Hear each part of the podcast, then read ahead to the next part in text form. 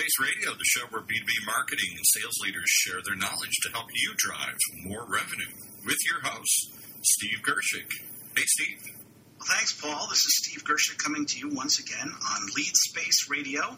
Thanks for joining us here today, and we're happy to be seeing your comments on our past shows, which you can find by going on iTunes and searching for Lead Space Radio or visiting us at radio.leadspace.com. We're brought to you each week by LeadSpace, the company that uses social lead targeting to create a continuous flow of qualified leads for you and your sales team. Using LeadSpace's automated and socially powered demand generation products, you can effectively tap into a real time database of ideal customers for you. Save time and money and learn how to predict and engage with the right buyers at the right time with the right message with LeadSpace. Find out more at www.leadspace.com. Now, my guest today is Dave Brock of Partners in Excellence. Dave's been a practitioner, a coach, and a mentor in sales and marketing for over two decades now, and I'm excited to speak to him because, unlike most of the guests we've had on Lead Space Radio, Dave and I have never met. So, Dave, welcome. Thank you, Steve. I'm flattered to be uh, part of this uh, this show. So thanks for inviting me. Now, in preparation for this interview, I noticed that you had a number of uh, testimonials on your LinkedIn profile. And I was particularly interested in this one endorsement that was written by Brian McIver. In his endorsement, Brian wrote, uh, Dave does not follow fashions or fads. He is his own man, selling his own way and encouraging others to do so. Dave has worked for and with some of the top sales companies in the world, where his pragmatic approach and his individual style have made him successful. That was a ringing endorsement. How would you describe your approach and your style in selling? I think what we, we try and do is we try and eliminate kind of all the mystery and and and garbage that surrounds us and get us really to to really think about what it is that we're trying to achieve you know and, and as simple as that sounded clients have, sometimes are really struggling to do things like simply th- saying who is our customer um, what value do we create to them how do we reach them and engage them most effectively and most efficiently in, with things that are relevant to them. So, you know, what we're really trying to do is say there are no tricks, gimmicks, or techniques. It, you know, we have to be thoughtful and purposeful in what we're doing. And so typically our engagements are helping customers discover that and discover, you know, kind of how to connect with and engage their customers in really meaningful, relevant ways what's your personal secret? As, as I went through all of the testimonials talking about you, it's clear you have a unique approach. What do you think is unique about your approach? I mean, frankly, cutting through all the, the BS and recognizing that that we're talking to people who have rich experience and, and rich points of view we ourselves, as con- a consulting company and as consultants, have rich and different experience and, and different points of views, and we really try and say, you know, none of us, the people that we work with, are the smartest people in the world dealing with some of the most difficult challenges in the world. So it's not trivial, easy stuff that our clients are calling us on. So, you know, what we're trying to do is say, how do we get the best and brightest minds thinking together? Together, you know, leveraging different experiences from different spaces, different markets, and, and different backgrounds to really come up with some new and novel approaches um, that we may haven't maybe haven't done before. I, I, was having a conversation with somebody yesterday, and the problem that so many of us as sales and marketing professionals have is that we become prisoners of our own experience. So as we look at, at you know trying to one recognize that we have a problem, recognize what changes might be or what changes might be happening in our marketplace that may need to, to drive ourselves to change, is we have such a limited experience base that you know innovation and, and change becomes very, very difficult. So part of what we're trying to do is help people, one, recognize that, that we do become prisoners of our own experience, but to escape those prisons and, and come up with some new and novel ideas. That's a really interesting idea. You know, the more experience you have, the more stuck in your ways you become.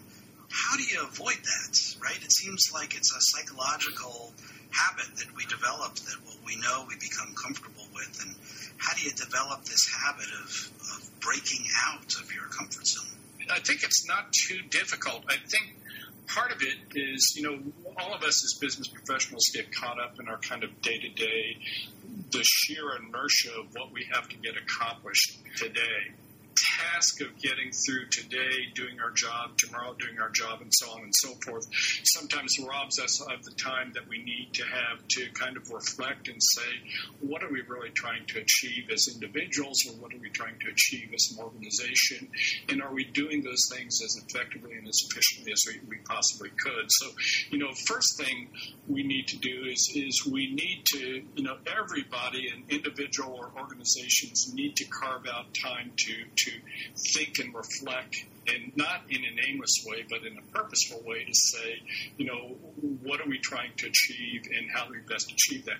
Two is is we have to start wandering around a little bit. One is getting out of our own companies and visiting customers. It's you'd be surprised at the number of marketing professionals, the number of even sales, not frontline sales professionals, but people in the sales organization that you say, when's the last time that you actually visited and talked to a customer? When's the last time that you looked at what they were trying to do and really tried to understand that? You know, through technology and all sorts of things, we've actually become very, very distant from our customers and very distant from understanding what drives them and how we really can help.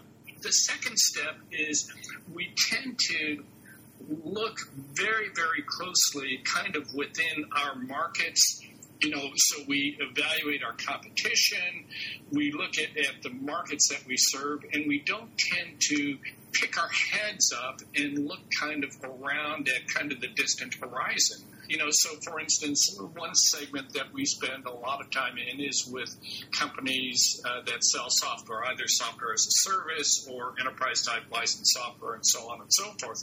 And, you know, that community is huge, but it's become really inbred.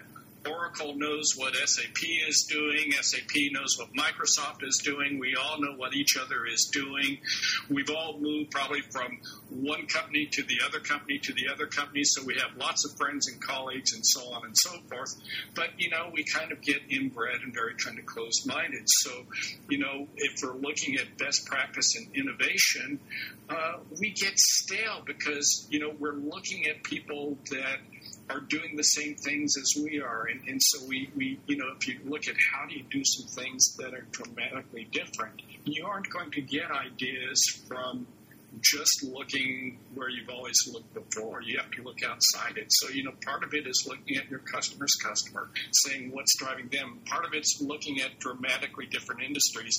I have this experience that I had a, a number of years ago. Uh, I was running an innovation session with two of our clients. One is probably the largest uh, semiconductor manufacturing company in the world. You know, so sitting along one side of the conference table were a bunch of people that all looked the same pressed khakis, powder blue shirts, a lot of PhDs, very, very smart people. The other part of the, the innovation session was a client of mine that comes from the fashion industry, and more specifically, the motorcycle fashion industry. So, what that side of the table looked like was a bunch of guys in, in ragged leathers. Most of them had no arms on their jackets. Uh, all of them had the most interesting tattoos and piercings that you'd ever seen.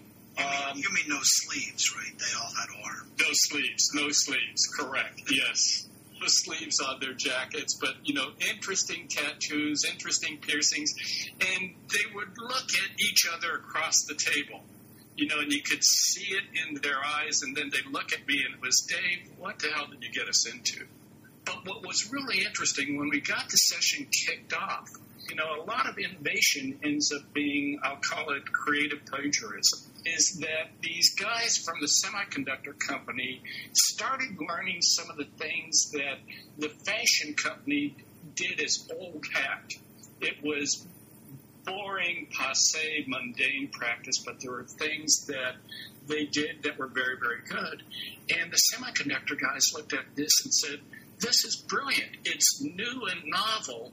It's something that we've never experienced before. And the, the motorcycle guys were experiencing the same thing. You know, what can I learn from a semiconductor guy? You know, and all of a sudden they saw some things about their approach to the markets, and these were uh, also very different B2C and B2B types of companies. So what they found was each one of them were doing some things that were new and innovative to the others. So I use that as kind of an extreme example. Each one of these guys walked away with just brilliant ideas. And sometimes I think we look too close to home. We look within our own company, within our own industry, and so on, and we become stale. So if we're going to innovate and going to learn new trends, we have to start looking outside of our industry. So using tools like LinkedIn, using other kinds of social networking things that give us a broader visibility to things happening in the world, keep us fresh and keep us, you know, moving forward with new ideas. Well, you reminded me, I had a mentor years ago who told me, said, if you want to get some new ideas, uh, go out and subscribe to three magazines that you would never subscribe to. Absolutely.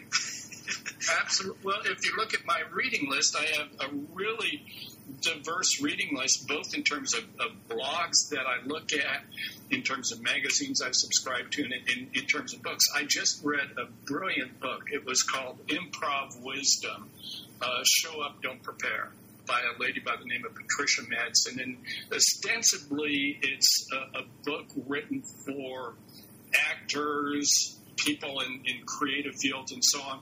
To me, it was the best book on leadership I've read in the last three years. I've also read some books on improvisation and find some lessons in there that are absolutely applicable to my marketing. Some of the rules of improv, always going with the yes and supporting your partner and being flexible and listening. What are some other lessons that you learned from reading that book that you can apply to business? Well, I think the most, I, I think a, a, couple of them, you know, the ones that you mentioned, the ones about, you know, this collaboration and, and you know, knowing that your partner has your back and you have your partner's back and really working together to, to move forward together, I think is critical.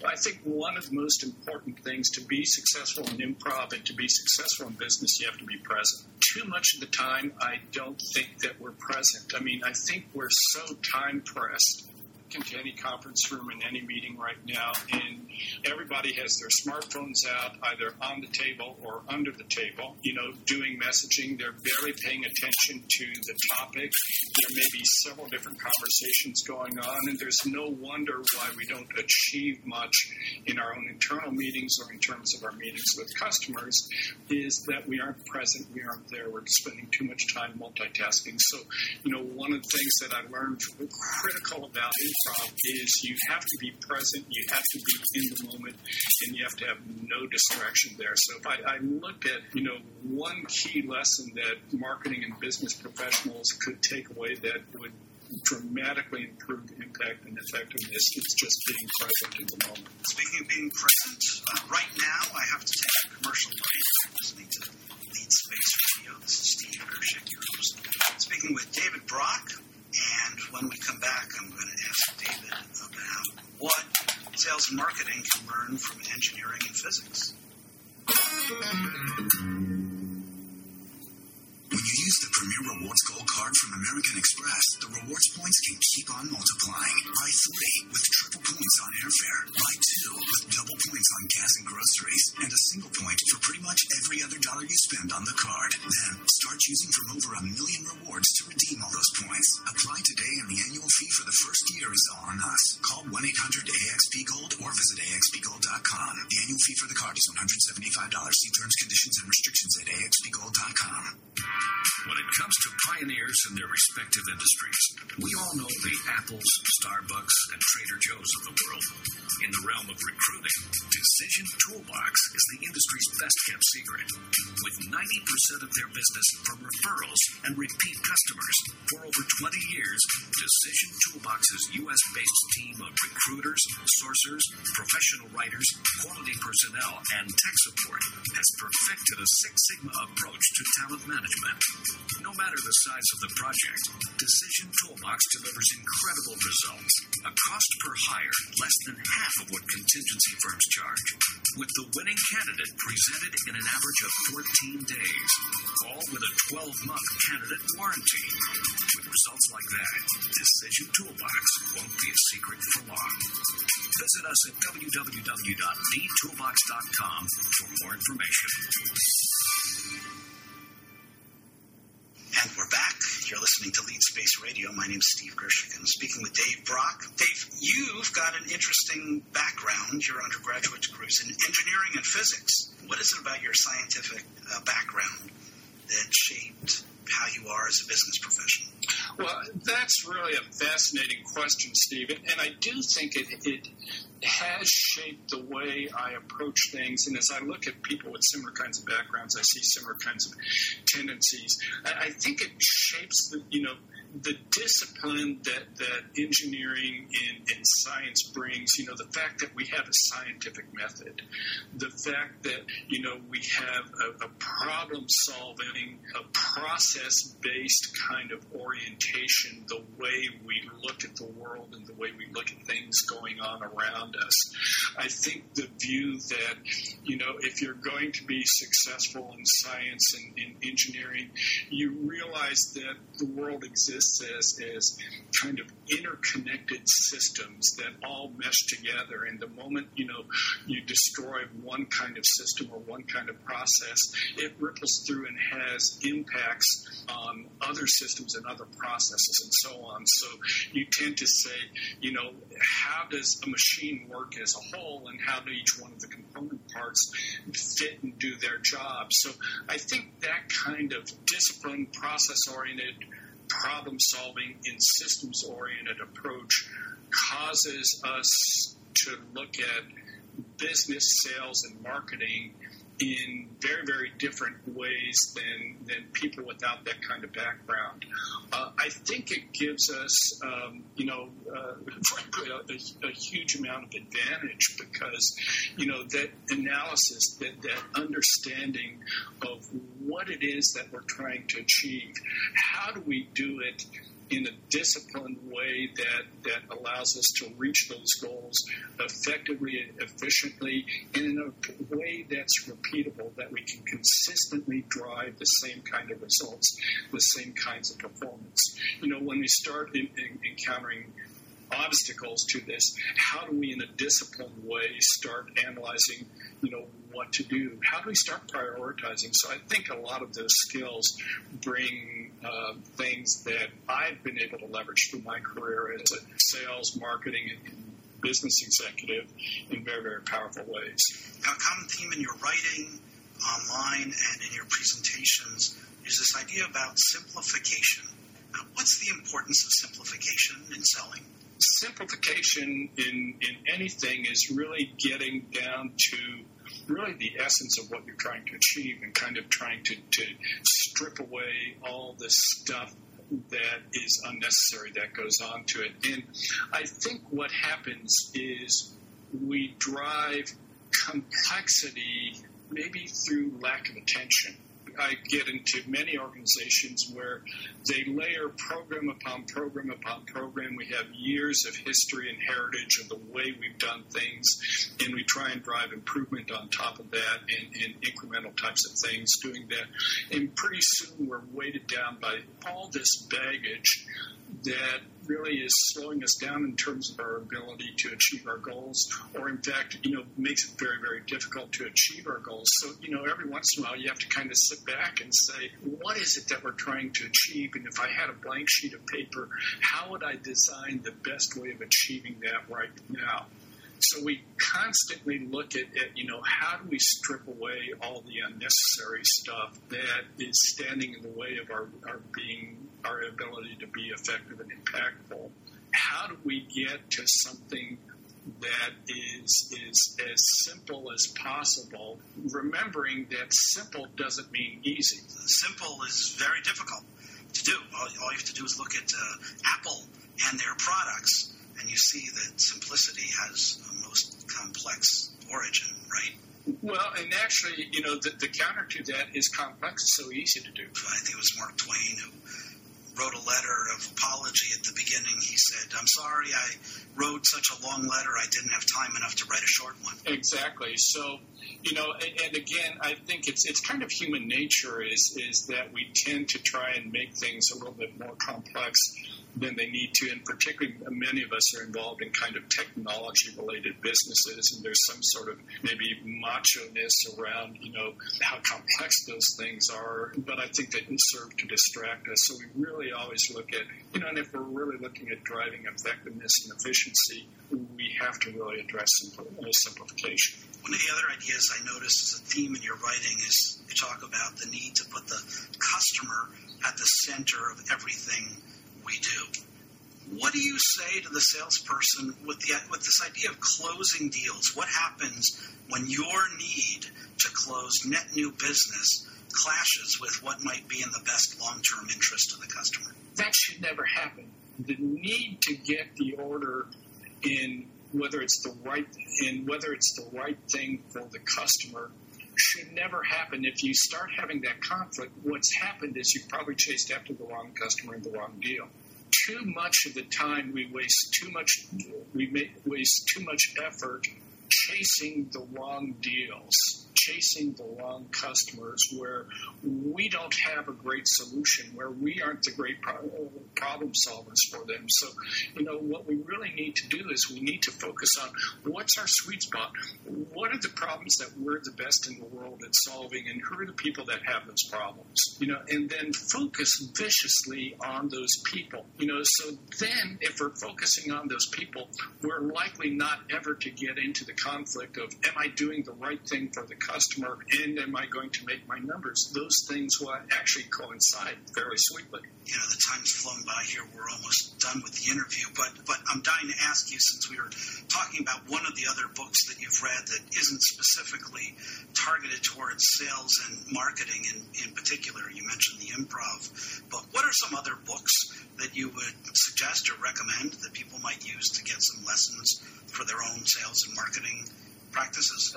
Within kind of traditional sales literature and, and, so on, in the last couple of years, there have been several brilliant books that cause people to. I don't know that I buy the books completely, but they cause you to sit back and think about what you're doing. One, The Challenger Sale, Matt Dixon and Brent Adamson of the CEB is is fascinating. Again, don't you know? Don't drink all the Kool Aid, but but it's fascinating, and you have to think about it. You know, likewise the um, uh, Insight Selling, which just came out from Rain Group, John Doerr and um, Mike Schultz, takes a little bit of a different view from Challenger, but both of those are, are really interesting in terms of how customers are changing. So that should be top of the list. Those should be on top of the list of any sales and marketing professional. Jill Konrath's Agile Selling is another one that I think is looking at basic principles. Uh, you know, I go back to some of the grand masters of, of sales and, and, marketing, Peter Drucker, um, anything by Neil Rackham, and anything by Mack Hanan you know, then outside of that, I look at, you know, a lot in terms of, uh, you know, things like improv, um, you know, and creativity. There's some things I'm reading a book right now by Twyla Tharp. And again, you know, I, I know nothing about dancing and have literally two left feet is, is, but, you know, when you start looking at some of the things that she talks about about rituals and about routines, which end up being process and things that we do as, as sales and marketing people. There's some great things there. So I would balance your reading with probably about 50% within the profession, 50% outside the profession. Great. Well, I'll throw in a plug for a book that I just finished. It's called Creativity Inc. Oh, Ed, that's an awesome book. Ed Catmull did a great job documenting his lessons learned while while founding Pixar, which we all see as a successful movie studio. But it wasn't always that way, was it? No, and I just completed that, and it's it's really there's some fascinating lessons, and it's fascinating to look at how Pixar grew up. And some of the inside story of how he interacted with Steve Jobs, a little glimpse into the personality of that iconic class. Well, uh, Dave, the time just flown by. Thank you so much for joining me here today, and I really enjoyed meeting you. If, if people want to learn more from you, where can they find you online? Uh, they can find me at uh, my blog site, partnersinexcellenceblog.com, on Twitter at David A. Brock uh, or by emailing me, D-A-B-R-O-C-K, at E-X-C-E-L-L-E-N-C dot com. It looks like the word excellence, but without that last E. Thanks again for joining us, and thanks to all of you for joining us here again for another episode of Lead Space Radio. If you've got any feedback or questions about this show or any other show that you've heard or suggestions for future guests, you can DM me on Twitter. I'm at sgersh, at S-G-E-R-S-H, or you can send a direct message to at leadspace, or you can email me at steve at leadspace.com. Join us next week for another exciting episode of Lead Space Radio. Thanks again for your kind attention. We'll speak to you next time.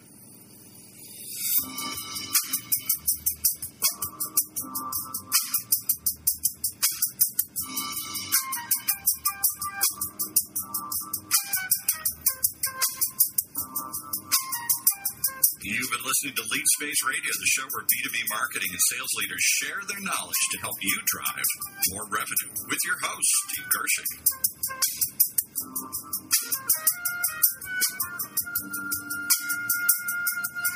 This show has been produced in part by Lead Space's Erica Goldwater and Jim Obermeyer on behalf of the SLMA Live radio channel.